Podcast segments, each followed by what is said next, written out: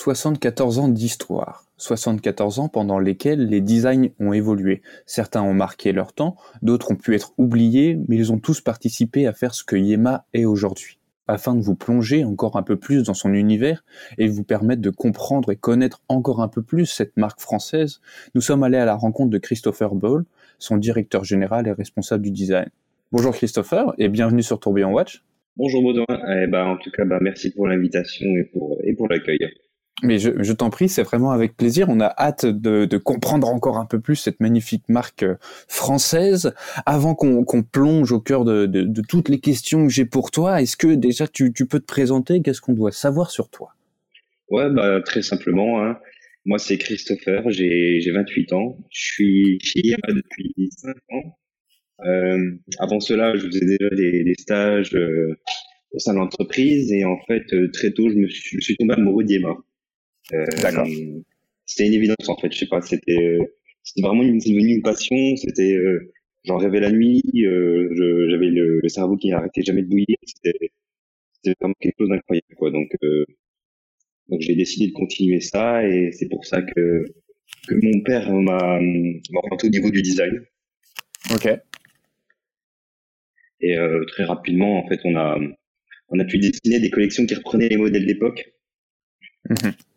Et en fait, euh, toute l'histoire de Yema, elle est basée sur ces modèles-là et, et il fallait revivre, faire revivre l'image de la marque et donc faire partir sur des bases solides, quoi. En fait, c'est, comme un bâtiment, il faut des fondations solides. Et, c'est ce qu'on, ce qu'on s'est obligé à faire. Et je pense qu'on l'a plutôt bien réalisé. Et euh, par de cela, après, on a pu continuer un petit peu sur des, sur des designs un peu plus innovants, quoi. Et alors justement, euh, je pense que c'est important. Toi, tu, tu dis que tu as 28 ans, que tu bah voilà, tu as, le poste de, de, directeur général et responsable du design. Euh, quel a été un peu ton, ton parcours avant d'arriver euh, à, la, enfin, à ce poste-là? Tu as, as, fait des études dans le design ou pas du tout? Ou euh, Comment t'en es arrivé là? Alors, moi, j'ai un bac plus 5 en contrôle de gestion. Je n'avais jamais mis les pieds dans le design dans ma vie. Mais bah, après, j'ai toujours beaucoup aimé tout ce qui était décoration, euh, les, les, beaux accessoires, euh, les montres. Je suis, tombé dedans depuis que je suis gamin, quoi. Donc, euh, je suis arrivé à, à ce poste-là, c'était pas, voilà, ça arrivait, quoi.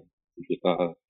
Je pense que les, les formations que j'ai faites m'ont aidé dans certaines choses, mais sont, mais, mais c'est plus euh, mes expériences personnelles qui m'ont qui permis d'arriver euh, à ce poste en, tant que, que responsable design. Ouais, et puis, puis souvent c'est même, euh, enfin c'est même euh, ce qui fait euh, vraiment la force, ça va être l'expérience, comme tu le disais, les nombreux stages que tu as pu faire au sein de Diema, cet amour que, que tu as pour ce, pour cette marque, qui fait que en fait tu t'imprègnes mille fois plus de la marque parce qu'elle te tient à cœur, et puis après ton, ton stylo ou en tout cas les, les grandes idées que tu vas venir euh, partager aux différents designers qu'il y a au sein de la marque, ça va permettre de les guider et tu as, cette, cet amour ou cette passion qui, euh, qui te guide. C'est presque encore mieux que faire des études. Exactement, je suis tout à fait d'accord avec ce que tu viens de dire, c'est vraiment ça. Et alors, je pense que avant de, de plonger euh, dans, dans Yema, que tu nous racontes tout ça, tout ce qui se passe de, de l'intérieur, j'aimerais en savoir un peu plus sur, sur ta passion horlogère. C'est quoi qui te plaît? C'est euh, c'est le design, c'est de la mécanique. Euh, si tu devais un peu expliquer ta passion pour, euh, que tu as pour les montres. Ouais, je vais essayer de faire ça pas trop long parce que sinon ça va prendre deux ou trois jours. la première base en fait, c'est que j'ai toujours beaucoup aimé l'histoire de, de, mon pays, qui est la France, puis l'histoire de l'histoire de la Franche-Comté, qui est ma, ma région. Et l'horlogerie a toujours eu son histoire euh, assez commune avec bah, la France et la Franche-Comté. Et, et, ça qui me plaît aussi, quoi. C'est, c'est vraiment des, des racines qui, qui, qui, sont, qui sont importantes pour moi. Ok. Et, ça, je retrouve dans l'horlogerie, quoi. Quand, quand je m'intéresse un peu aux marques, que ce soit du côté euh, helvétique ou du côté français, il y a toujours une histoire par rapport à l'histoire française et ou à l'histoire de Franche-Comté. Et, et c'est, ça que j'adore, quoi. C'est, c'est, c'est intéressant. Et aussi un truc que, que j'adore vraiment dans l'horlogerie, en fait, c'est qu'on limite le temps. Il y a 86 86 400 secondes dans une journée, je crois. Et euh, on fait un objet et il est en train d'imiter ce temps qui passe. Et il faut être précis. Parce que si on a plus 10 secondes et puis qu'on on, on dépasse 10 secondes, eh ben on est, le produit n'est pas bon. Et ouais. je trouve ça incroyable. C'est incroyable. Et puis voilà, puis toujours dans l'histoire aussi, ce qui m'a toujours plu, c'était un petit peu l'évolution de l'horlogerie en elle-même, qui a toujours évolué en, en parallèle des, des, des, conflits. Et c'est assez intéressant de voir euh, bah, l'apparition de la montre bracelet ou l'apparition du télémètre qui permet de, de, savoir à peu près la distance de où est l'ennemi. C'est des choses intéressantes comme ça. Oui, finalement, euh, presque, ça va être la technique mélangée à de l'histoire, ça va être euh, comprendre euh, comprendre ce qui se passe autour de nous grâce à cet outil. Euh, et euh, ouais, ouais, je, je vois, je vois complètement. C'est c'est c'est une autre façon presque d'appréhender l'histoire. On pourrait même dire que tu es passionné d'histoire plus que d'horlogerie et que tu as choisi l'horlogerie pour découvrir ça. C'est un peu les deux, ouais, qui c'est mes deux passions qui se chevauchent en permanence, voilà. Mais ce qui est parfait parce que finalement avec une marque telle que Yema où tu as 74 ans d'histoire, alors par rapport à d'autres marques helvétiques, on va dire que euh, vous êtes, euh, euh, enfin Yema est dans son adolescence, mais il y a énormément de choses. Yema a pu participer à, à, énormément de projets. Mhm. Toi, quand tu regardes Yema, comment comment tu pourrais définir le style Yema? Définir le style Yema, c'est c'est vraiment c'est toujours repousser les défis en fait.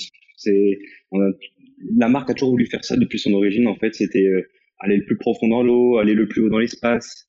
Et c'est vraiment euh, c'est remporter des, des défis. C'est vraiment ça euh, marque Yema pour moi. Quand, quand j'entends Yema, c'est ça, c'est ça qui est vraiment. Et, et c'est pour ça qu'aujourd'hui, bah, nous, on, on, se, on se doit de, de construire des, des équipements pour, euh, que ces héros de demain puissent réaliser ces défis. Ouais, D'accord, c'est vraiment ces défis. Est-ce que dans l'histoire de Yema, il y a, un défi en particulier qui a pu euh, capter ton attention et tu te dis, oh, waouh, ah oui, d'accord, ah, ils avaient fait ça à l'époque, c'est assez fou, quoi. Ouais, bah, c'est la conquête de l'espace. Euh, la première euh, montre française à être à l'espace, c'était Yema. C'était même la première montre européenne hors Suisse, quoi.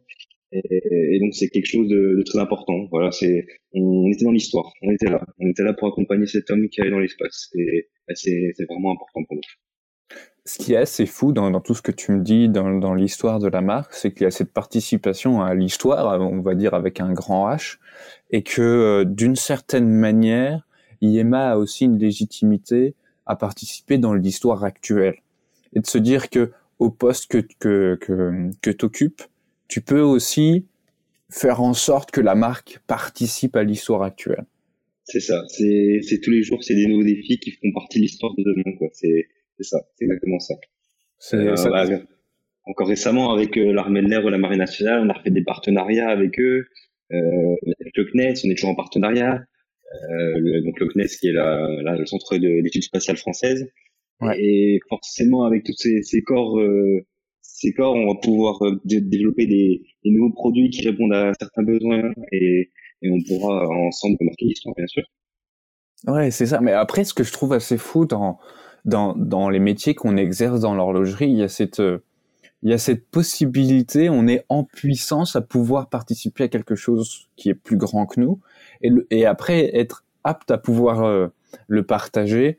Euh, admettons, euh, bah voilà, il y a cette, euh, il y a, vous êtes en collaboration avec le CNES et puis bon, bah il y a, il y a encore d'autres équipes françaises qui vont dans l'espace et ils auront une IEMA au poignet et te dire finalement le dessin ou en tout cas le style que j'ai demandé s'est retrouvé au poignet d'une personne ou de plusieurs personnes qui se sont retrouvées dans l'espace et d'une certaine manière mon travail est allé là-haut quoi. C'est un peu ça, exactement, par, par petit chemin.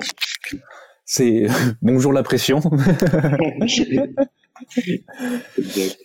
Et euh, pour comprendre un petit peu, là, tu as pu nous, nous, donner un petit peu euh, comment toi tu pourrais définir le style Yema, hein, cette, cette envie de remporter des défis et du coup aller à la rencontre de ces héros de demain. Euh, quand tu travailles sur une nouvelle collection, quelles sont tes sources d'inspiration? Qu'est-ce que tu fais pour justement euh, guider ou faire en sorte qu'une nouvelle collection apparaisse Alors déjà, on essaie toujours de passer euh, par le modèle un modèle d'époque. On essaie de garder au maximum ces caractéristiques qui ont, fait plaisir à ces époques-là ou qui font encore plaisir aujourd'hui aux collectionneurs. Et, euh, par delà, on essaye bah, d'amener des, touches de modernité sans que ce soit trop froisser le, sans trop froisser le produit. Voilà, c'est c'est vraiment ça. On est, on est toujours entre l'histoire et le présent et, aussi le futur. Donc, euh, on essaie de, de, faire des designs qui correspondent euh, au marché actuel, mais avec des traces euh, du passé, bien sûr. Et toi, personnellement, euh, quelles sont tes sources d'inspiration? Tu le disais un petit peu, il y a, y a l'histoire, etc., mais en termes un peu plus de, de design, est-ce qu'il y a, je sais pas si, si le, le, le, mot est juste, mais un peu ce rituel où tu te dis, euh, voilà, je sais que quand je commence à travailler sur quelque chose, j'apprécie avant tout de, de, de, me plonger dans tel ouvrage ou de retourner un petit peu euh, l'endroit où, où sont stockés euh, tout ce qu'on a fait. où est-ce que tu vas venir puiser ton inspiration pour pouvoir, comme tu dis, venir appliquer après ces touches de modernité qui vont se retrouver dans la montre ou dans la nouvelle collection sans pour autant froisser euh, la pièce d'origine On trouve toutes ces sources d'inspiration un peu partout autour de nous en fait. Euh, bah, c'est sur Instagram, Facebook, euh, Pinterest. Euh, et puis la journée, c'est des échanges avec nos collaborateurs. Euh, je monte, je monte voir mes ateliers de SAV, je filme sur une pièce à. C'est, je suis entouré d'inspiration. Et dans une journée, je dois avoir pas moins de moins 1000 montres différentes de marques du monde entier. Et des rêves aussi, ça se mélange et, et, voilà quoi. Il y a un peu de partout l'inspiration. En fait, presque ton, ton métier, ça te demande d'être une véritable éponge et de réussir à imprégner tout ce qui t'entoure. Voilà, c'est un, un, un, peu ça. Puis après, il faut savoir le retransmettre à ses équipes. L'idée, c'est, on a, on part une idée en tête, mais alors l'expliquer, c'est toujours un peu plus compliqué. Donc, euh, on fait des essais, on fait des essais, on fait des essais, puis au bout d'un moment, on arrive à, à quelque chose de convenable qu'on peut, qu'on puisse, euh, qu'on peut présenter au, reste des équipes. C'est ça. Et est-ce que tu as, as, je sais pas encore une fois si c'est le bon terme, mais euh, cette technique pour réussir à, à, à, transmettre ce qui est dans ta tête à tes équipes? Est-ce qu'il y a ouais, une technique que tu utilises où tu te dis, tiens, j'ai ça en tête, comment je vais réussir à l'exprimer. Est-ce que ça passe d'abord par, euh, tu vas faire un brief, un mood board, un, un dessin euh, comment tu fais pour justement, vu que toi, tu as, ce, ce travail d'éponge, tu as tout qui est en toi et il faut réussir à retransmettre à d'autres personnes qui, qui finalement ne sont pas dans ta tête malheureusement? Exactement, bah normalement je, je passe par un document Word, et composant par composant, la boîte, euh, de telle forme, j'ai telle, telle finition de, l'acier, du brossage, du brossage circulaire, euh, ensuite je passe au cadran, les index, les aiguilles et, et petit à petit ça, ça se monte, ça se monte et ils font une première version, on corrige et, et voilà c'est c'est tous ces points puis euh, on peut beaucoup changer, euh, on beaucoup se parler, communiquer, essayer d'expliquer au mieux et, et puis beaucoup d'images, c'est y a rien de mieux c'est un screenshot de telle chose, euh, tiens regarde ce rouge, euh, il est exceptionnel, vas-y, c'est de me le faire, voilà c'est c'est c'est comme ça, se construit. En fait, vraiment, toi, ton métier, si on devait le résumer, en plus, on va dire, de, la partie design, c'est vraiment d'être au contact des gens. C'est que tu vas être un matin avec tes, horlogers, un autre moment avec d'autres designers, et puis c'est c'est de s'imprégner. Est-ce que en plus de ça, il y a tu t'obliges, encore une fois, je sais pas si c'est le bon terme hein, de dire ça, mais à aller voir autre chose? Tu vois, à se dire tiens, allez tous les mois, il faut que j'aille voir euh, un artisan, mais ça peut être un artisan menuisier, etc. pour euh, pour toujours garder cette inspiration. Euh, j'ai pas vraiment d'obligation par rapport à ça, mais euh, c'est vrai que j'aime beaucoup aller aller voir un peu les travaux manuels, euh, le travail de l'acier, je trouve ça très intéressant, le travail du bois aussi, qui est très important dans, dans, dans ma région hein, avec les horloges comtoises. Donc donc oui oui, tous ces petits artisans qui, arrivent encore à faire des, des, des choses magnifiques avec leurs mains, euh, c'est sûr que c'est aussi une source d'inspiration. Mais je j'ai pas forcément un rituel par rapport à ça. Ouais, c'est de toute façon, tu presque tu te laisses porter par tes journées et, et puis euh, et puis c'est ce qui vient alimenter euh, tes inspirations. Exactement, exactement. Puis voilà, c'est on travaille dans la montre, on en voit tous les jours, donc. oui, ça c'est sûr. Ça c'est sûr que tu dois en voir sacrément tous les jours. Et bon, il y a, y, a, y a Yema qui a 74 ans d'histoire quand même, déjà bravo. Comment fais-tu pour garder le style de la montre actuelle? Tu nous as parlé un petit peu qu'il y a ce travail euh, vraiment de, de sculpteur où on vient prendre euh, cette montre déjà existante et on va essayer de d'y apposer euh, des touches de modernité. Comment comment tu fais? Euh, alors euh, ouais, c'est effectivement ça. La marque aujourd'hui, elle a une colonne vertébrale. Elle, elle est autour de, cinq axes, hein, donc euh, l'espace, l'aviation, euh, la course automobile, la plongée, la navigation, et, tous ces éléments qui, qui font la, la, colonne vertébrale de la marque nous amènent à faire des produits sur ces environnements. Et derrière cela, on, appuie tout ça par des partenariats, que ce soit avec la Marine nationale ou l'armée de l'air, ou le CNES, ou Mario Andretti, Michel Vaillant. Voilà, ces partenariats nous, renforcer ça et garder vraiment l'esprit et, et l'esprit game, quoi. C'est ça. Ah, du coup, vraiment pour ah, pour garder euh, le style de Yema, c'est fait grâce à toutes ces collaborations là. Exactement, elles permettent d'entretenir et et puis nous aussi nous, nous repousser des défis parce qu'à chaque fois ces partenariats ils arrivent avec des cahiers des charges. Il faut il faut forcément qu'on aille chercher un petit peu, qu'on c'est ça, ça, on se pose jamais quoi. C'est ça qui est bien. Oui, c'est c'est un continuel challenge. C'est ça, c'est ça. Bah, surtout que le CNES, c'est très intéressant parce qu'ils ont, ils ont des besoins vraiment spécifiques et, et ouais, on travaille, on travaille. Donc c'est intéressant. Tu aurais des exemples un petit peu concrets euh, Admettons, là, tu, parlais du CNES, euh, de, du cahier des charges, ce qu'il y avait, ce qu'il y a dans le cahier des charges que vous donne le CNES ouais, c'était en 2019, si je dis pas de bêtises. On avait fait la, la Spacecraft 0G avec le CNES. Et donc, il voulait un outil de mesure euh, des vols paraboliques. Et en fait, c'est toutes les, toutes les 22 secondes, ça change de phase. Donc, on a dû faire un chrono avec une graduation spécifique, mais il fallait que ce soit quand même bien lisible et compréhensible. Et, voilà, c'était un petit outil de plus qu'on a fait. Ça, c'est, ça doit être génial. Ouais, ouais c'est, génial parce que surtout que nous, on n'y comprend rien, quoi. Il nous explique le, il nous explique le truc, on suis, mais qu'est-ce qu'il veut me dire, quoi?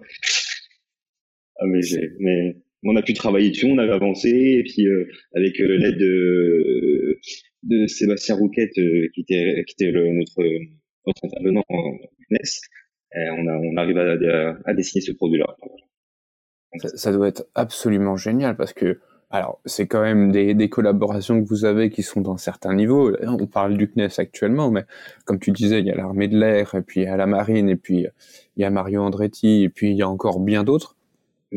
C'est c'est pas n'importe qui. C'est quand même des, des sacrées personnalités ou des sacrées institutions.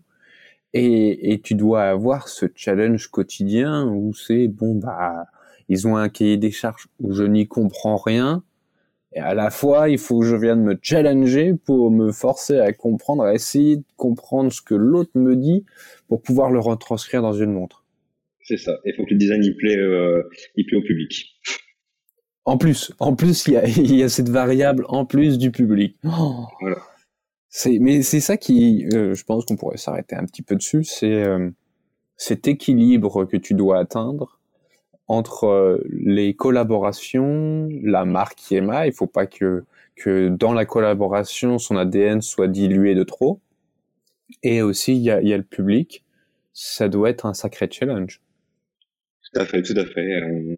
Après heureusement que, que je suis pas tout seul, on est on est une grosse équipe et on se pose les bonnes questions quoi. Qu'on arrive avec un dessin, on on, pour le, on pose le, le, pour et le contre et euh, par rapport à ces trois trois axes d'équilibre exactement.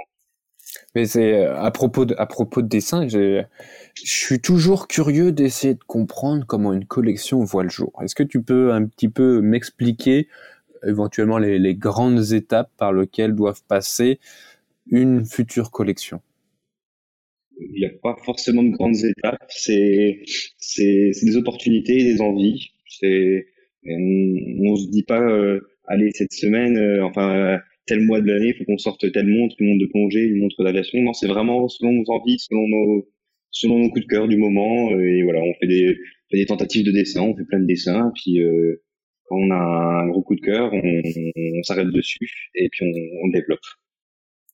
Ok. Et, euh, et après, dans, le développement, on passe du coup du dessin au développement, puis après euh, prototypage, usinage, et puis c'est bon?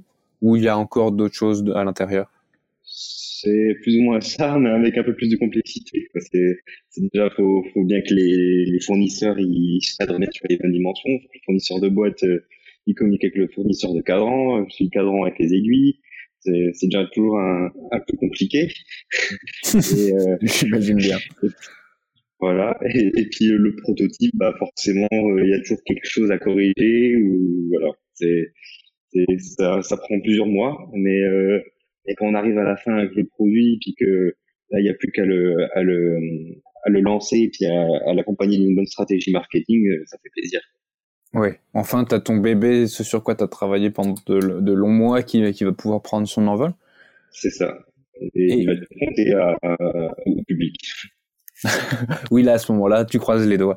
Euh, c'est... Est-ce que tu te souviens de, de la première collection sur laquelle tu as travaillé?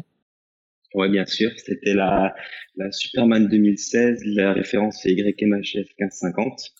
Euh, c'était la, la, toute première Superman qu'on a réédité. Euh, c'était un modèle assez sympa. Euh, on avait repris le bloc lunette historique de la Superman. Et, et voilà, c'est ce modèle, on l'a, quand on en parle en, en interne, on appelle le tronc. C'est celui-ci qui nous a permis de continuer à développer vraiment autour des modèles d'époque. Et t'en retiens quoi de cette première expérience? Euh, Ce que j'en retiens, euh, c'est que c'était un super produit. Euh, il y a, y a c'est un produit que je, suis très attaché forcément parce que c'est vraiment ce produit-là qui nous a permis de relancer euh, la marque. Et, voilà ce que j'en retiens. Et, c'était intéressant de faire ses premiers pas dans, dans le design. C'était euh, quelque chose que je connaissais pas et, forcément c'est une expérience qui m'a m'a marqué et qui, qui restera longtemps dans ma mémoire. Ok, mais non, c'est vrai que c'est souvent important. Euh, euh, je pense, tu, tu me dis si je me trompe, mais euh, quand alors t'as pas ces études de design, t'as as vraiment euh, c'est l'expérience et la passion qui, qui te guident euh, encore aujourd'hui. Et je pense quand on travaille sur un projet, un premier projet euh, comme ça, alors certes t'étais entouré, mais tu dois avoir ce côté bon bah c'est nouveau, euh, il faut faire euh, très attention. Euh, t'as peut-être ce côté un petit peu, je, je sais pas si c'est le bon terme, mais stressant et dès que tu l'as fait une première fois, tu fais OK, d'accord, j'ai compris les rouages, je sais où est-ce qu'on veut aller. Parfait, pour la suite, c'est plus agréable. Et, finalement, c'est une milestone dans, dans, ton, dans ton voyage horloger où tu fais, bah voilà, heureusement que j'ai eu ça, j'ai fait ça, c'est parfait, maintenant je suis plus à l'aise. En fait, c'est pas vraiment le côté stressant le problème au début, c'était surtout le l'envie quoi. Je voulais voir le produit fini et c'est surtout ça. Et à la suite de cela, forcément sur les projets d'après, je me dis allez, il y a un peu de temps, on va y arriver. N'énerve pas, ça va aller. T'inquiète pas, le produit va arriver, c'est bon. Maintenant, ce, ce n'est plus de ton ressort. Voilà. Et euh, tu, tu, nous en parlais un petit peu euh, au tout début à propos du, du, style de Yema, où tu disais c'était vraiment euh, euh, remporter des défis, euh, vraiment se, se dépasser. pour toi, personnellement, Christopher, Yema, ça rime avec quoi? Alors, comme je te l'avais dit au début, c'est vraiment tout autour de, de, remporter des défis, ça, ça vraiment pour moi. C'est important c'est important pour tout le monde de, de, réaliser des défis tous les matins en se réveillant et, et euh, ouais. ça rime avec ça pour moi Yema. C'est c'est un équipement sportif euh, fait pour. Et à propos de tu, tu, utilises la thématique sportive. Toi le sport c'est c'est quelque chose qui qui est présent dans ta vie ou cette thématique de euh, je vais utiliser ma vie pour relever des défis c'est c'est quelque chose qui était déjà présent chez toi? C'était déjà présent chez moi, oui. J'ai fait un peu de sport, euh, enfin pas beaucoup de ski de descente, mais bon, c'est un peu plus compliqué avec euh, avec la phase où euh, les problèmes sanitaires qu'on a actuellement. Ouais. Et sinon, aussi beaucoup de, de monoski euh, sur eau. Euh, ok. ouais, ça c'est un de mes grands plaisirs. Sinon, c'est vraiment mes deux sports. de, de pratiquer ce sport-là, d'aller dans la campagne, de se vider la tête et d'avoir ce, ce challenge physique de tenir sur la longueur. C'est ça, c'est exactement ça. Ouais. En, en monoski, j'essaie de tenir le plus longtemps possible. Voilà, c'est vraiment ça. Et t'as as des coins en particulier où tu dis allez, bon, je vais aller là-bas. Je sais que ça va être compliqué, mais mais c'est bien pour moi. C'est plutôt par rapport à la météo. Ouais, si quand il y a des, des vagues, euh, tout ça, c'est un peu plus compliqué, mais, mais j'aime bien. C'est un peu plus physique. C'est parfait. En fait, tu vois, te posais ces questions-là parce que ça avait été génial de, de discuter avec William, et puis j'invite vraiment les, les, gens qui n'ont pas encore écouté le podcast à aller l'écouter. C'est que quand on discute avec vous, quand on discute avec les, les, les gens au sein de, de Yema, on sent qu'ils sont chacun animés par quelque chose de profond. Et, et, le fait que tu dises à deux reprises, bah voilà, moi ce qui me plaît avant tout chez Yema, c'est euh, dans son style et de ce que ça rime pour moi, c'est le fait de vouloir remporter des défis et, que cette volonté-là, elle n'est pas simplement marketing. Il y a, ce truc aussi qui est vécu euh, dans, bah, dans la pratique de ton sport. Et puis euh, pour William, c'était c'était autre chose. Et pour le découvrir, j'invite les gens à aller écouter le podcast. Ça, ça fait vraiment plaisir à voir et à entendre. Ouais, tout à fait. C'est vrai que chez Yema, on est tous des passionnés euh, de tout. On a chacun nos passions et, ça fait un bon mariage ensemble. Ça fait un bon mariage. Bah, en tout cas, on espère que, que ce mariage tienne le plus longtemps possible. Euh, je suis sûr et que depuis les années que, que tu es euh, chez Yema, tu as dû vivre beaucoup de choses. Tu as dû vivre beaucoup de choses et peut-être que ton, que ton poste a permis de vivre encore autre chose. Est-ce que tu aurais du coup une anecdote à nous raconter, une histoire à nous partager que tu as pu vivre grâce à Yema? C'est pas forcément une anecdote, mais c'est plutôt en fait euh, mon métier de tous les jours, vu qu'on vend beaucoup en, en, vente directe envers les, les clients. Mmh. Euh, il m'arrive de plus en plus de les avoir au téléphone et, et vraiment de construire une relation. C'est que de temps en temps, je reçois un message de, de tel client. Euh, Salut, j'ai vu le nouveau design, super sympa, félicitations. Ou, voilà, c'est vraiment ça, c'est le côté très humain que euh, dans ce métier qui, qui, m'a qui me plaît vraiment tous les jours. C'est que on, est on est des humains et on vend des humains et on parle avec eux, on communique avec eux. Et, et voilà, c'est aussi quelque chose de très plaisant dans, dans mon métier. Oui, t'es pas simplement euh, derrière ton bureau et puis euh, do not disturb. Euh, moi, ce qui m'intéresse, c'est simplement le produit. Il y a cette variable humaine qui est importante. Ouais, tout à fait. C'est très important. On, on, parle avec nos clients et c'est aussi eux qui, qui, qui, nous aident aussi euh, sur leurs attentes. Ouais, c'est très important pour vous ça? Ouais, très important. Ouais. Le retour des clients, c'est le plus important. Et, et dans, dans, toutes les collaborations que tu as faites, ou que vous avez fait en tout cas au sein de Yema, il y en a une en particulier pour laquelle tu es le plus fier? Pour toutes nos collaborations, non, le plus fier. Euh... Une qui te touche un peu plus personnellement, on va dire. Bah, J'ai beaucoup aimé le, le, premier partenariat avec euh, l'armée de l'air qu'on avait fait. Euh, ouais. Parce que ça faisait, euh, ça faisait beaucoup d'années que Yema n'avait pas fait une montre pour l'armée de l'air. Et euh, ça faisait quasiment 40 ans. Et donc c'était c'était le renouveau d'un mariage, quoi. C'était important, c'est symbolique. Et, et toi, t'as participé à ça? Voilà, puis c'est aussi, une fierté nationale, c'est l'armée française. Euh, on est fiers, forcément. Oui, bah là, si je me mets à ta place, oui, moi je serais méga fier, méga heureux d'avoir permis ou en tout cas d'avoir participé à ça. C'est ça c'est quand même pas rien. Si tu te dis, cette montre-là, elle sera potentiellement portée par des, des pilotes, en tout cas des, des, gens au sein de cette institution-là, et, et d'une certaine partie, mon travail va se trouver dans l'air ou après euh, sur l'eau, va participer à, à des missions. C'est c'est pas rien quand même. Non, non, c'est vrai que c'est rien. C'est ça qui est vraiment intéressant dans notre métier. C'est on compte du monde, on, on est dans plusieurs univers. C'est on passe de, de la voiture à la plongée, à l'espace, c'est sûr. Et à propos euh, des différentes collaborations, à un moment, on avait, euh, j'avais eu le plaisir de pouvoir discuter et échanger avec William et Hannibal. C'est vrai qu'Hannibal n'est pas une personne qui est énormément mise sur le devant de la scène. Et on avait fait cet article qu'on appelait article discussion pour essayer de comprendre encore un peu plus ce qui animait les gens euh, chez Yema. Et lorsque j'ai posé la question à Hannibal de ah, dans, dans les collaborations euh, que vous avez fait, laquelle le, lui touchait un peu plus, il m'a parlé de Mario Andretti. Euh, toi aussi, tu as été présent, euh, tu es allé chez Mario? Ouais, j'étais avec Mario, on est, euh, j'étais avec Hannibal quand on est allé chez Mario. Donc euh, ouais, c'était aussi une grande expérience. C'est quand même, c'est quand même un nom. Et c'est vrai ouais. que je me rappelle la pression que j'ai eue quand, quand j'ai rencontré c'est un peu stressant et en même temps c'est tu dis cet homme il a réalisé des choses incroyables dans sa vie quoi ouais. et t'es en face de lui et lui il te présente sa maison comme si c'était euh, un ami de, de toujours c'était extraordinaire cette aventure T'as, juste envie, euh, pas de disparaître, mais de te faire tout petit. Je suis à côté d'une légende vivante. Euh, qu'est-ce que je fais là, quoi? C'est exactement ça. On est sorti de, de là avec Hannibal.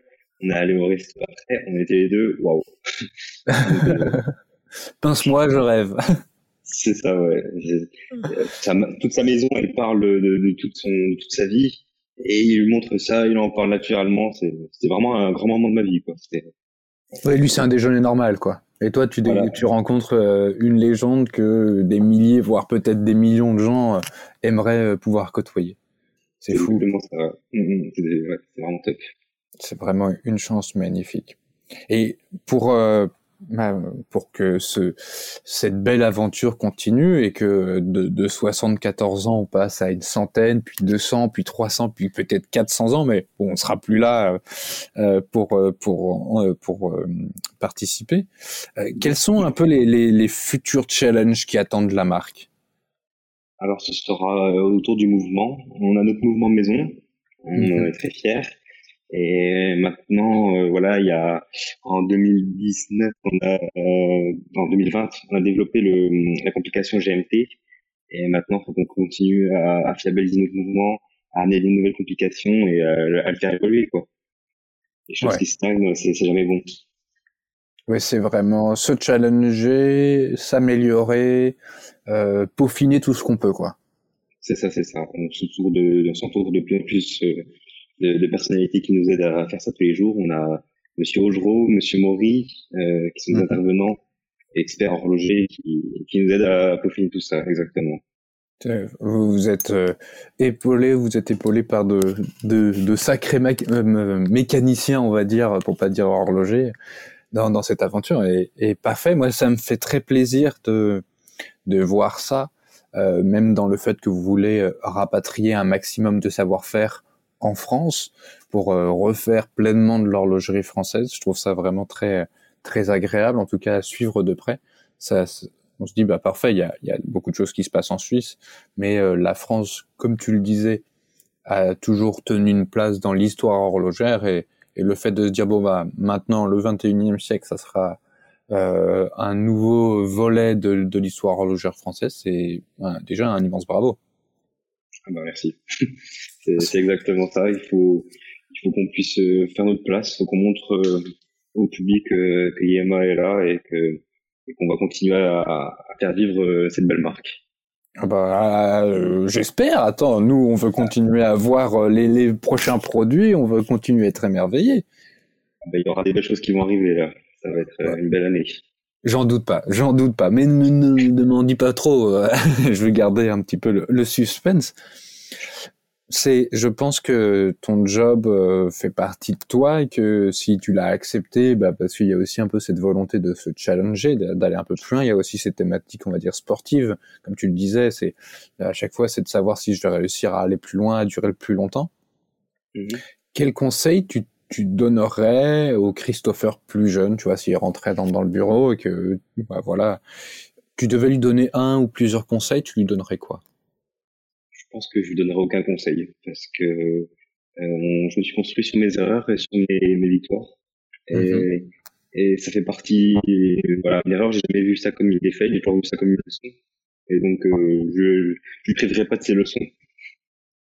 C'est, écoute, c'est peut-être le meilleur conseil qu'on pourrait du coup donner aux auditeurs, qui est de euh, faites des erreurs. C'est souvent là où on apprend le plus, mais alors il faut faire des erreurs, mais essayer d'en tirer euh, les, des conclusions en tout cas qui permettent de, de soit pas les refaire ou en tout cas de pouvoir avancer.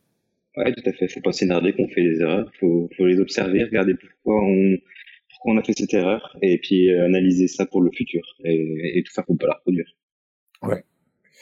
Et alors, je pense vis-à-vis du poste que tu as, euh, tu vois beaucoup de choses. Il y a des choses sur lesquelles euh, c'est communiqué.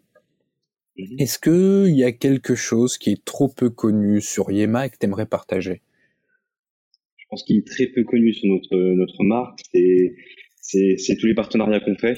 Euh, je ne vais pas les, les, les, redire. On en a beaucoup parlé. Et aussi le fait qu'on soit une des, des, rares maisons horlogères françaises à avoir notre propre mouvement.